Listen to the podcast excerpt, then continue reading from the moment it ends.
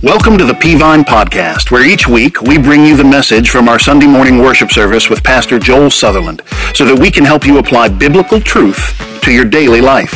You can always join us in person each Sunday at 8:30 a.m. and 11 here on our beautiful campus in Rock Spring, Georgia.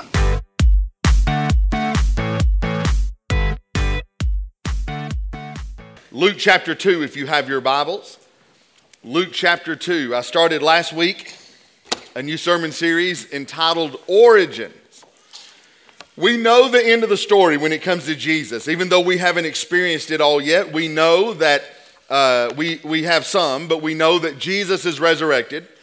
We know Jesus is King who is coming again, but who is the, as the Bible declares him, King of kings and Lord of lords.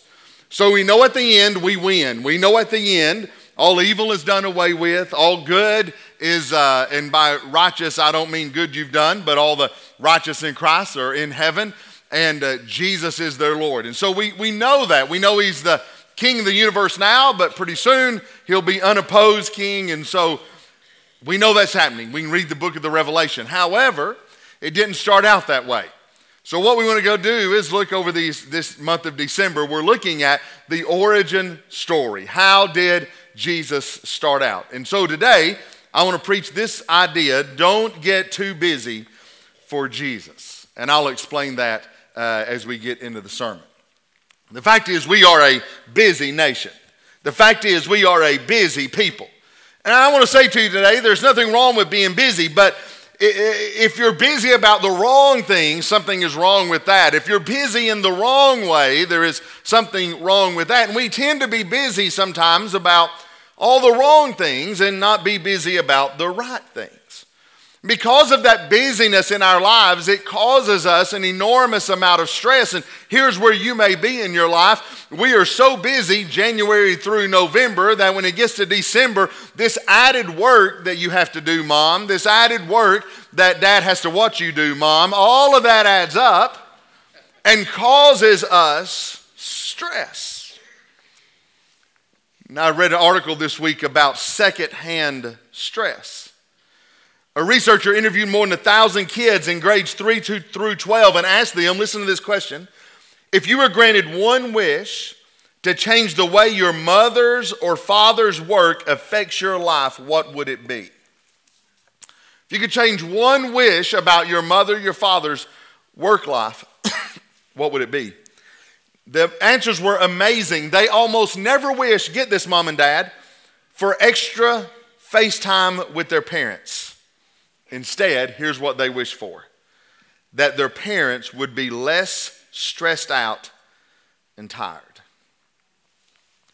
When they asked the parents of those thousand kids the same questions, that idea never crossed their mind. Parents thought the kids wanted more FaceTime, when in reality, the, the, the kids just wanted there to be less stress in the home. We're busy, we're stressed out. 40 million Americans are sleep deprived. We work one hour longer per day than any nation on earth, on average. Our work year is longer than any other industrialized nation on earth. And get this commuters, on, on a stress level indicator, commuters in America, that, that are people who have to drive a distance to work, listen, commuters in America, listen, are more stressed out than a fighter pilot is. How many people say amen to that, right?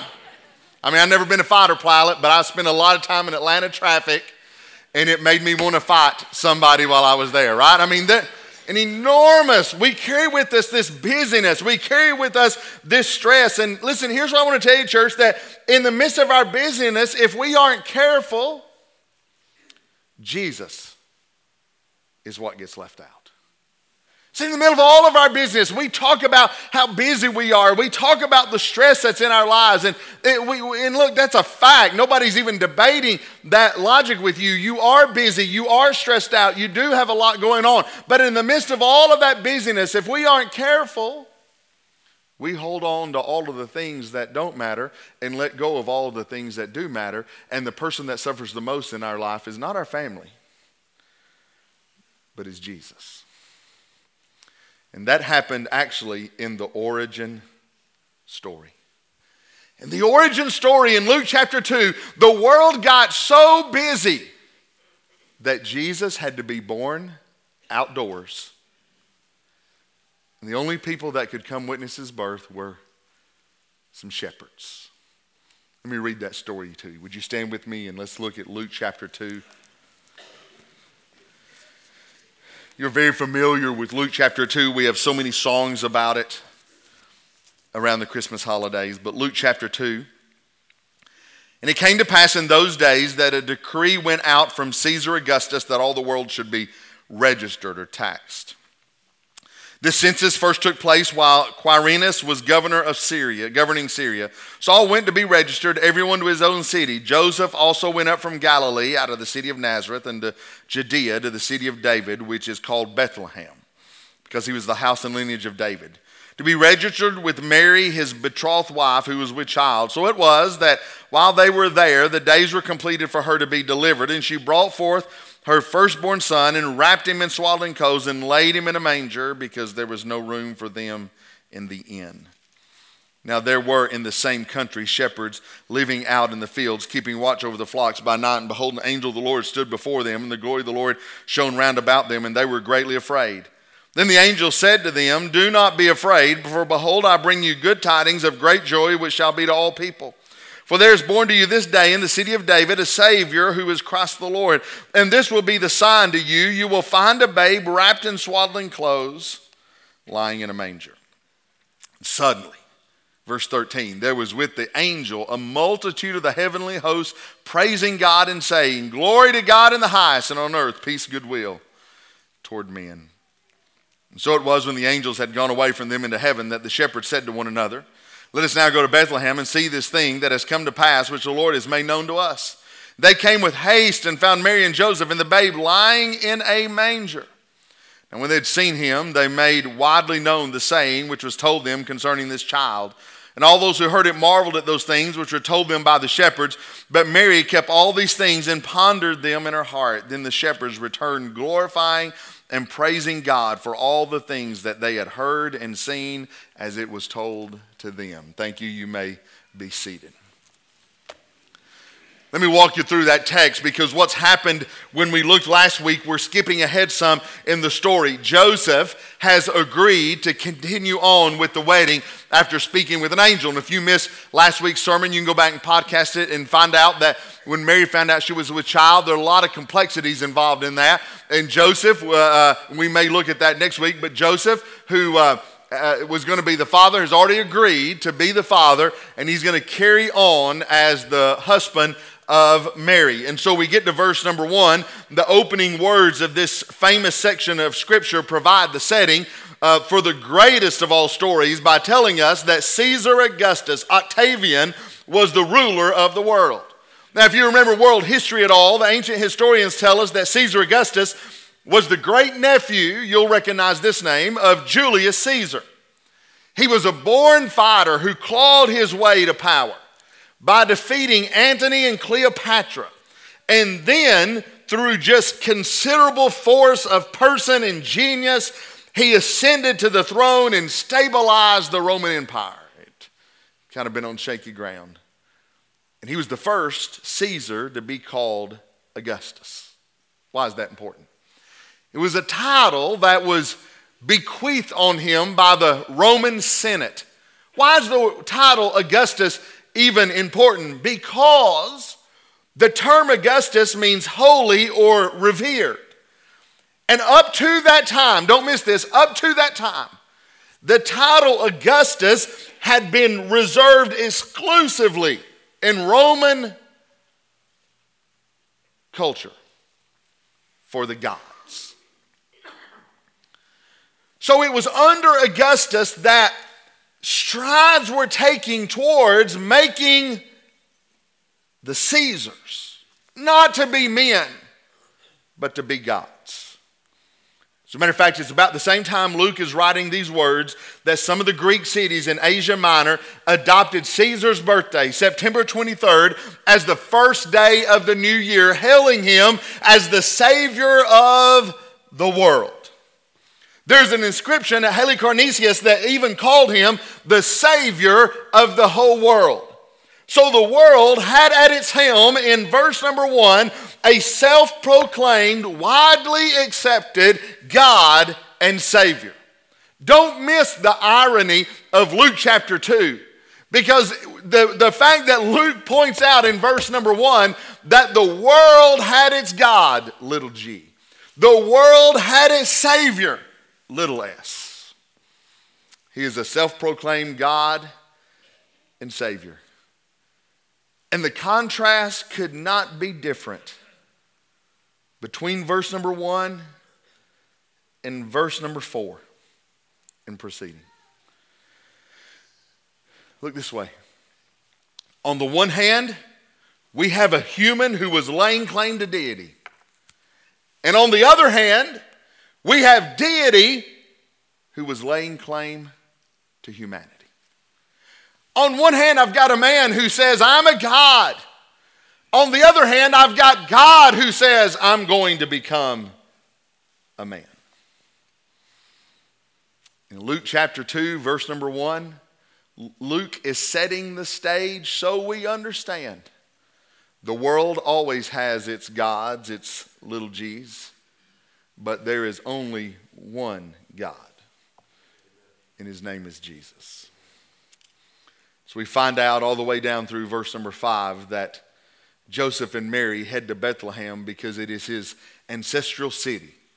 And he took Mary because she was close to giving birth, and there they had to go to be registered and taxed. Verses 6 and 7, we find out that while they were traveling, she went into labor. And we just unceremoniously, verse number 7, she gave birth to Jesus. And there, are those famous words that we hear often during and sing about often during Christmas time. She wrapped him in swaddling clothes and laid him in a manger because the inn was full. Manger meaning a feeding trough for animals. And Jesus was born either in a stable or perhaps even in a cave. In verse 8, in Jesus' day, shepherding was not the most sought after job. As a matter of fact, shepherding was considered a necessary evil. Shepherds were considered unclean because of their work with animals. And literally, this is not a joke, this is factual. They were considered one step above a leper. They were so disregarded that they were almost treated like leopards. And so, lepers. And so, while these shepherds are watching over their flocks at night, and they're sitting around a fire, no doubt, their uh, angel of God is standing by their nighttime campfire. And suddenly, the brightness of heaven was shining over these shepherds. And the angel gave a fourfold commandment don't be afraid. I have good news for all people. A Savior is born in Bethlehem and you'll find him in swaddling clothes lying in a manger. The Bible says suddenly there was a host of angels, reminiscent of the host, same word used in Revelation, of the host described as around the throne of God. The host perhaps took a break from God's throne and went down and stood around a manger. Now, I didn't know until a couple of years ago there was actually controversy in verses 13 and 14. Because we don't know if the heavenly host was saying or singing verse number 14. And I always assumed they were singing it. That's where we get, uh, you know, the doxology from. And so, glory to God in the highest, peace on earth and goodwill toward men. How many of you thought that was a song they sang? Oh, now you're afraid to admit it, right? Like I thought it was. And then I read a visceral attack on us thinking that, um, that it's a song, that it wasn't a song. And I don't know why anybody'd be upset over that, but they did one or the other. Either they said it very melodiously, or they sung it, one or the other. Glory to God in the highest. And so, verse number 15, as the story concludes, the angels left and the shepherds made the executive decision to go check out this new baby. The Bible says they went in a hurry and found Mary and Joseph and Jesus lying in a manger. That's interesting because it means that they found Jesus immediately after his birth because he was still lying in a manger. Not true with the wise men, but it's true with the shepherds. They saw Jesus immediately after his birth. And after they'd seen Jesus, they told the story far and wide. It says widely known, and people marveled at the shepherds. And the Bible concludes with interesting words in verse number 19. But Mary, uh, uh, uh verse number 18 and 19, and Mary treasured these words. She pondered the stories that she was told surrounding her son's birth. And the story concludes in verse number 20, the way it should conclude in our lives that the shepherds praised God that he had allowed them to have some small part in the origin story of Jesus. Now, in that story are words that help us live for Christ in the midst of our busyness. Lest you miss them, let me point them out. Let me tell you three things I want you to know. Number one, let me just, I don't often state it this way, but I want to state it as a plea. Number one, somebody please make room for Jesus. I don't often state a point that way. I just wanted to do it for emphasis. Somebody please make room for Jesus. Now, here's the truth. Now, hear me well. Look this direction and don't, don't misquote me this morning. The story we portray in Christmas plays may not be totally accurate. Now, I didn't say the Bible wasn't totally accurate, it is. I said our version of the Christmas story may not be 100% accurate. Why? Because we write entire, entire children's Christmas plays based on one phrase in verse number seven, and there was no room for them in the end. I mean, how many of us have seen a children's play and the bad guy was the innkeeper? Let me see your hand, right? Like the villain was the innkeeper, right? And uh, funny thing, no innkeeper is mentioned in the verse, but we make one up and we throw stones at him, right? Because the innkeeper wouldn't let Jesus in. Sorry, I have no more room for Jesus. You know, some I have no more room. A couple issues with that. Bethlehem today and then was a very tiny village, not a major city. Uh, number two, they say that the Bethlehem was so small, there was probably, it could not support an inn. Now, when we hear inn, we think Hampton Inn, right? Like we think breakfast in the morning and, and, and the manager uh, wouldn't even let Jesus go into the workout room and, and stay the night. Ran him out in the parking lot and wouldn't let him in at the Hampton Inn, right? that's not totally accurate. As a matter of fact, the word used for inn in there is often translated guest room and can even refer to someone else's home that had a guest room. And so we, we don't know. Now, listen, it may have been an, an actual inn. It wasn't a Hampton Inn, but it may have been an inn. It may have been someone's home that they were planning on staying at, and the owner said, Hey, look, I don't have room for, uh, know, I don't have room for a lady and a birth. You can't be having no babies in here. My kids are little, you know. I don't want to see all that. I mean, I don't know. I don't know. They may have been kicked out of the house. They may have been kicked out of the inn. They may have been not allowed in the house. They may not have been allowed in the inn. Either way, I, I don't know who the bad guy was in this, but here's the point that is clear no one made room for Jesus. And I know that you might be saying, well, wait, there are probably legitimate excuses for that. And listen, I want to I wanna agree with you. There were probably legitimate, there was probably no ill will involved. And why Jesus was born outside. But don't miss this. Here's the King of Kings, Lord of Lords, Creator of the world, God of gods, the only capital G God, being born on earth. The King of the world the guy who spoke this into existence in Genesis chapter 1. The guy that before there was an Adam and Eve says, In the beginning there was God. And no one can make room for the King of Kings and Lord of Lords to be born indoors. But hold on. It's not much different today. See, the same baby that was born in Bethlehem over 2,000 years ago grew up to be a perfect adult. He died on the cross for your sins and mine. He rose again on the third day. He ascends into heaven, and he's now serving as our mediator before God asking God to help us and answer our prayers. He provides us with every good gift from above, every blessing from above. He comforts us when we're, when we're down. He guides us when we're confused. And listen, here's the truth. Let's just put it on the line. We can barely make room for Him today. We find ourselves saying things like, hey, kids, get up. We have to go to church today. Have to go to church? Need to read my Bible some.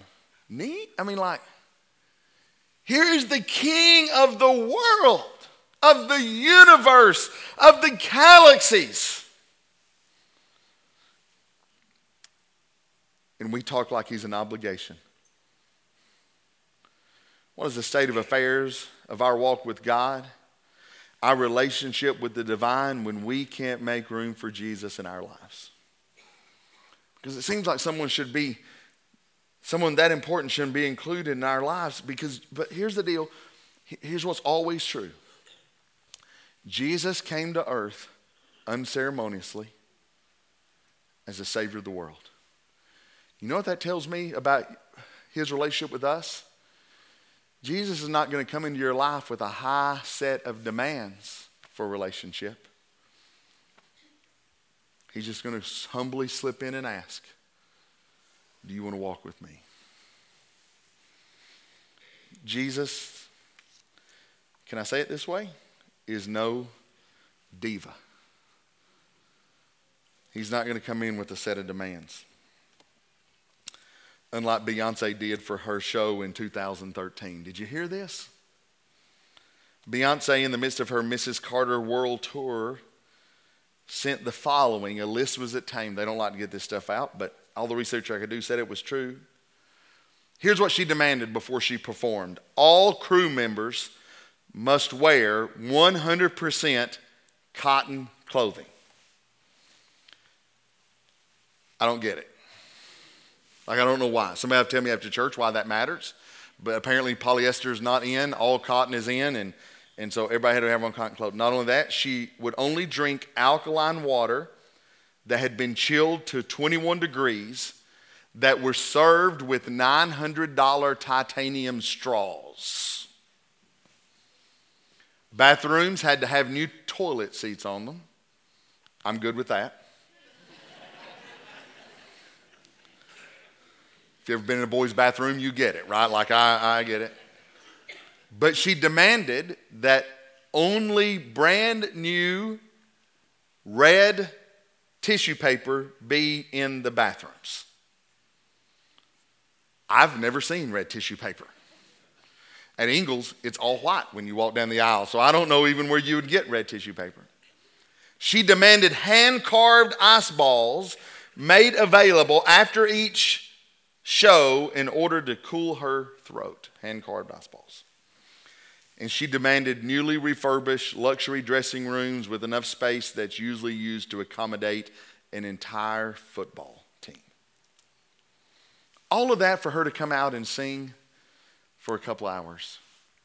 It tells you a lot about a person when that's their demands. But it tells you a lot about a person when there are no demands. And the King of Kings and the Lord of Lords is born in a manger outside. See, Jesus came with none of those demands, and it shouldn't surprise us because he's not going to make demands on you to have a relationship with him. Here's what Jesus is not going to do He's not going to force you to make room in your life for him, He's not going to kick the door down, He's, he's not going to make you have a relationship with him. He's not going to force you to say, Hey, you need to have room for me in your life. Here's what he's going to do He's going to knock, he's going to whisper, he's going to ask, he's going to nudge, he's going to say, Why don't you make room for me in your life? But it's never going to be a scream, it's never going to be a shout. And if you're here today and you know Jesus as your Savior, let me ask you, how much room do you carve out in your life for Jesus? How much room is there in your life for your walk with Him? I mean, how many of us can't get up and do a, a, a, quiet time in the morning? How many of us never crack our Bibles open? How many of us never think about God during the day or walk with Him during the day? Listen, Jesus is not going to demand His way in, but I'm telling you, somebody needs to make room for Jesus in their lives. And if you're here today and you don't know Jesus as Savior, I want to ask you a question this morning. What's the reason you will give to God for not making your salvation a priority when you stand before Him? When you stand before God at Judgment Day, He's only going to ask you one question What did you do with my son Jesus? And what are you going to say? What is the reason you're going to give? Do you think being too busy is a good enough reason? No. No. Somebody, somebody, somebody, please make room for Jesus. Second thing I'm going to tell you that the passage tells us is number two, the proof is in the pudding. See, here's what the shepherds saw. Let me, let me walk you through what the shepherds saw in this passage. Now, don't miss this because we, we, we really we, we, we look over things that we should pause on. For, because here's what I'm saying they saw an angel of the Lord telling them about Jesus. Like just suddenly, boom, there is an angel. How many of you have ever seen an angel? Don't raise your hand. How many of you have seen? None, right? But they saw an angel, none that you know, but you saw an angel. Not only that, they saw a host of heaven. I believe singing, but we'll leave it up for debate. Glory to God in the highest, on earth, peace and goodwill towards men. So, when was the last time that happened to you? When's the last time you went, oh, look, honey, there's a heavenly host on the side of the road? right? That's never happened to you. So here you have uh, uh, uh, shepherds that have seen an angel of God, they've seen heavenly hosts, and they probably saw them ascend into heaven. Now, that should have been good enough reason for them to say, hey, let's go tell everybody that a Savior has been born. Right? The angels told us about it. The heavenly host sang about it. God sent people down from heaven to do it. Let's just start telling people a Savior is born, but it's not what they did. They didn't just start telling people, they said this. I love this. Verse number 15, and I'll paraphrase it. They said, We've got to go see this for ourselves. Really? You just had a whole band of angels telling you what was happening, but here's the truth even a band of angels can't take the place of seeing this baby for themselves. The truth is in the Christian life. I can tell you how great Jesus is. I can tell you how wonderful it is to be saved. I can tell you what it's like to have your sins forgiven. I can describe to you what it's like to have Jesus by your side.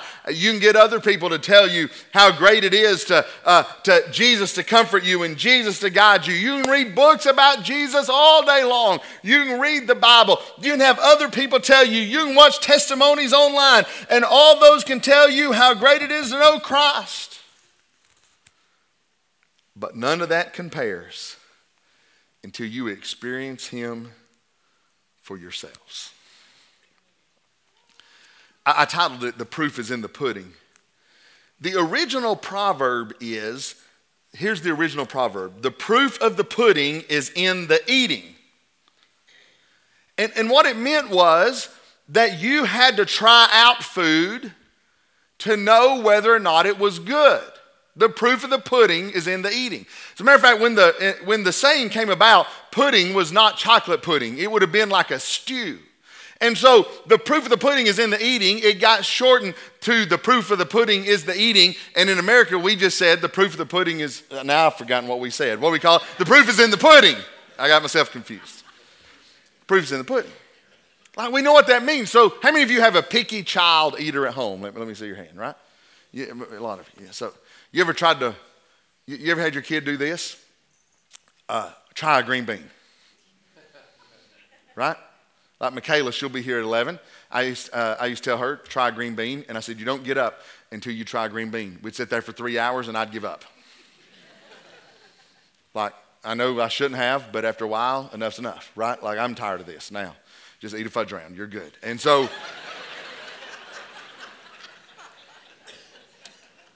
so because here's the deal. You'd always say to, to the, that picky child, you'd always say that picky child, hey, just try it. It tastes great. Michaela was never that way. Michaela would never try anything. Like, well, just try green bean. No, just try this. No, no. Just, well, if you just try it, you'll like it. So we like to cruise as a family. We took her on a cruise one year. My wife always ordered escargot as her appetizer, which is snails, right? I know some of you never had it, think gross, but listen, they slather it in butter and cheese, right? So I'm just pretty much of the opinion just about anything cooked in butter and slathered with cheese I can eat, right? Like I'm good with it. So I'll eat a little escargot. We finally got Michaela and we said, hey, baby, just try it. She's like, I'm not, not, I won't eat a green bean. You think I'm going to eat a snail? Well, let's try it. We, we got her to try escargot. You know what she did? She said, oh, that's good. Now, I could have sat around and told her all day long how good snails were. She was never going to buy it. Why? She had to try it for herself. And listen, that's what I'm trying to say. That's what the shepherd said about Jesus. That's what I'm telling about you about Jesus. There, those of you here today who don't know Christ, let me tell you what the Bible says Psalm 34, verse 8. I love this Bible verse. Taste and see that the Lord is good. It doesn't say, look and see that the Lord is good. It doesn't say hear and see that the Lord is good. It doesn't say read and see that the Lord is good. It says taste and see that the Lord is good. And the shepherds heard from God, they heard from angels, and that wasn't good enough. They had to taste and see to find out how awesome Jesus is. And I want to say to you, you don't find out uh, how awesome Jesus is by hearing about Jesus. You find out when you know Jesus as your Lord and Savior. And I'm going to tell you here today if you're saved, some of you know Jesus, but you don't know him, know him. You're too busy to know him. You're too busy to find about him. You're too busy to grow in your relationship with him. You got too much going on. Uh, what if those shepherds had not have went down? I mean, you just got too, you're too busy. And I'm trying to say to you, there is knowing Jesus in salvation. And then there's knowing Jesus. Paul said, as a believer, that I may know him. We used to sing that old song. He gets sweeter as the days go by. You remember that song? He only gets sweeter as I get to know him, know him. And some of you here today, you know Jesus, but you don't know him, know him. And some of you here today, you don't know Jesus at all. You're on the outside looking in. You're on the outside saying, Well, can I take all their word for it? Listen, I'm just trying to tell you, we can't tell you how good it is to know Jesus. Leads me number three. Number three, don't get too busy for Jesus tells me this. Once you've seen him, you have to share him. Verse 17 and 18 is exactly what the shepherds did. They saw Jesus, they couldn't help but start telling people, and they use this phrase, I love it. They made widely known, verse 17. They made widely known the saying. They had good news that was too good to hold on to. And I want to tell you that once you've met Jesus, once you know him, that ought to be true for every one of us. What would we have thought of those shepherds if they'd kept the news of the Savior of the world being born quiet unto themselves? No. Once they've seen him, you can't help but share Him. Once you've experienced Him, you can't help but tell others. See, once you have met Jesus, but you know why some of us don't? Oh, we get so busy. We get so busy. We forget that we need to tell others about Jesus. We forget. We're so busy, we don't have time. And let me tell you what's happened when that happens. When you're too busy to invite someone to church, when you're too busy to pick up an invite card and hand it out to somebody you know this week, let me tell you what's happened. We've gotten over being saved. We've forgotten what it's like to be lost and rescued by a Savior who died on the cross for our sins. Because, because when something great that, like that happens to us, you can't help. But when you experience something so wonderful, you can't help but tell others. I put this photo up on Instagram this week. Throw that up on the screen, guys. Anybody see this photo? There's a guy driving around Atlanta with a working TV strapped to his Hummer, and he's playing the SEC championship game over and over and over. That's not a joke. That is not a joke. I, I followed the story a little bit this week, and police actually had him pulled over at one time, but it wasn't for the game. His Hummer had broken down. He was just sitting in the middle of the road showing the SEC championship game in the middle of Atlanta. Why in the world would somebody strap what looks like about a 60 inch television on back of a Hummer and show the SEC championship game uh, over and over? Because I tell you why, folks, we ain't Alabama. We're not used to this. right? This is awesome. This is awesome for us Georgia fans. And listen, when Georgia beat Auburn, we went around telling everybody we're the SEC championship champions. Why? Because something great had happened to our football team. Shouldn't it be that way with Christ? Right? Like, shouldn't we be just as proud of our salvation? When you've experienced Jesus, when you've experienced salvation, when you've experienced victory over sin, when you've experienced fellowship of the Spirit of God, why aren't we walking around telling everybody we know? Why aren't we inviting everyone we know to church? Here's why we get too busy with all the other things in life and we get over being saved.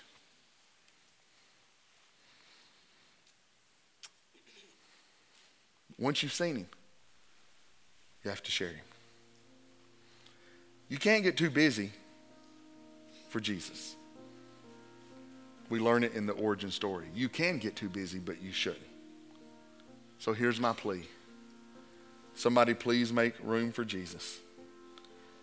Hey, that's true for the Christian, that's true for the non Christian. You're here today, you don't know Jesus as your Savior. There, there is no excuse. Whatever you're holding on to right now that you think will work, won't work.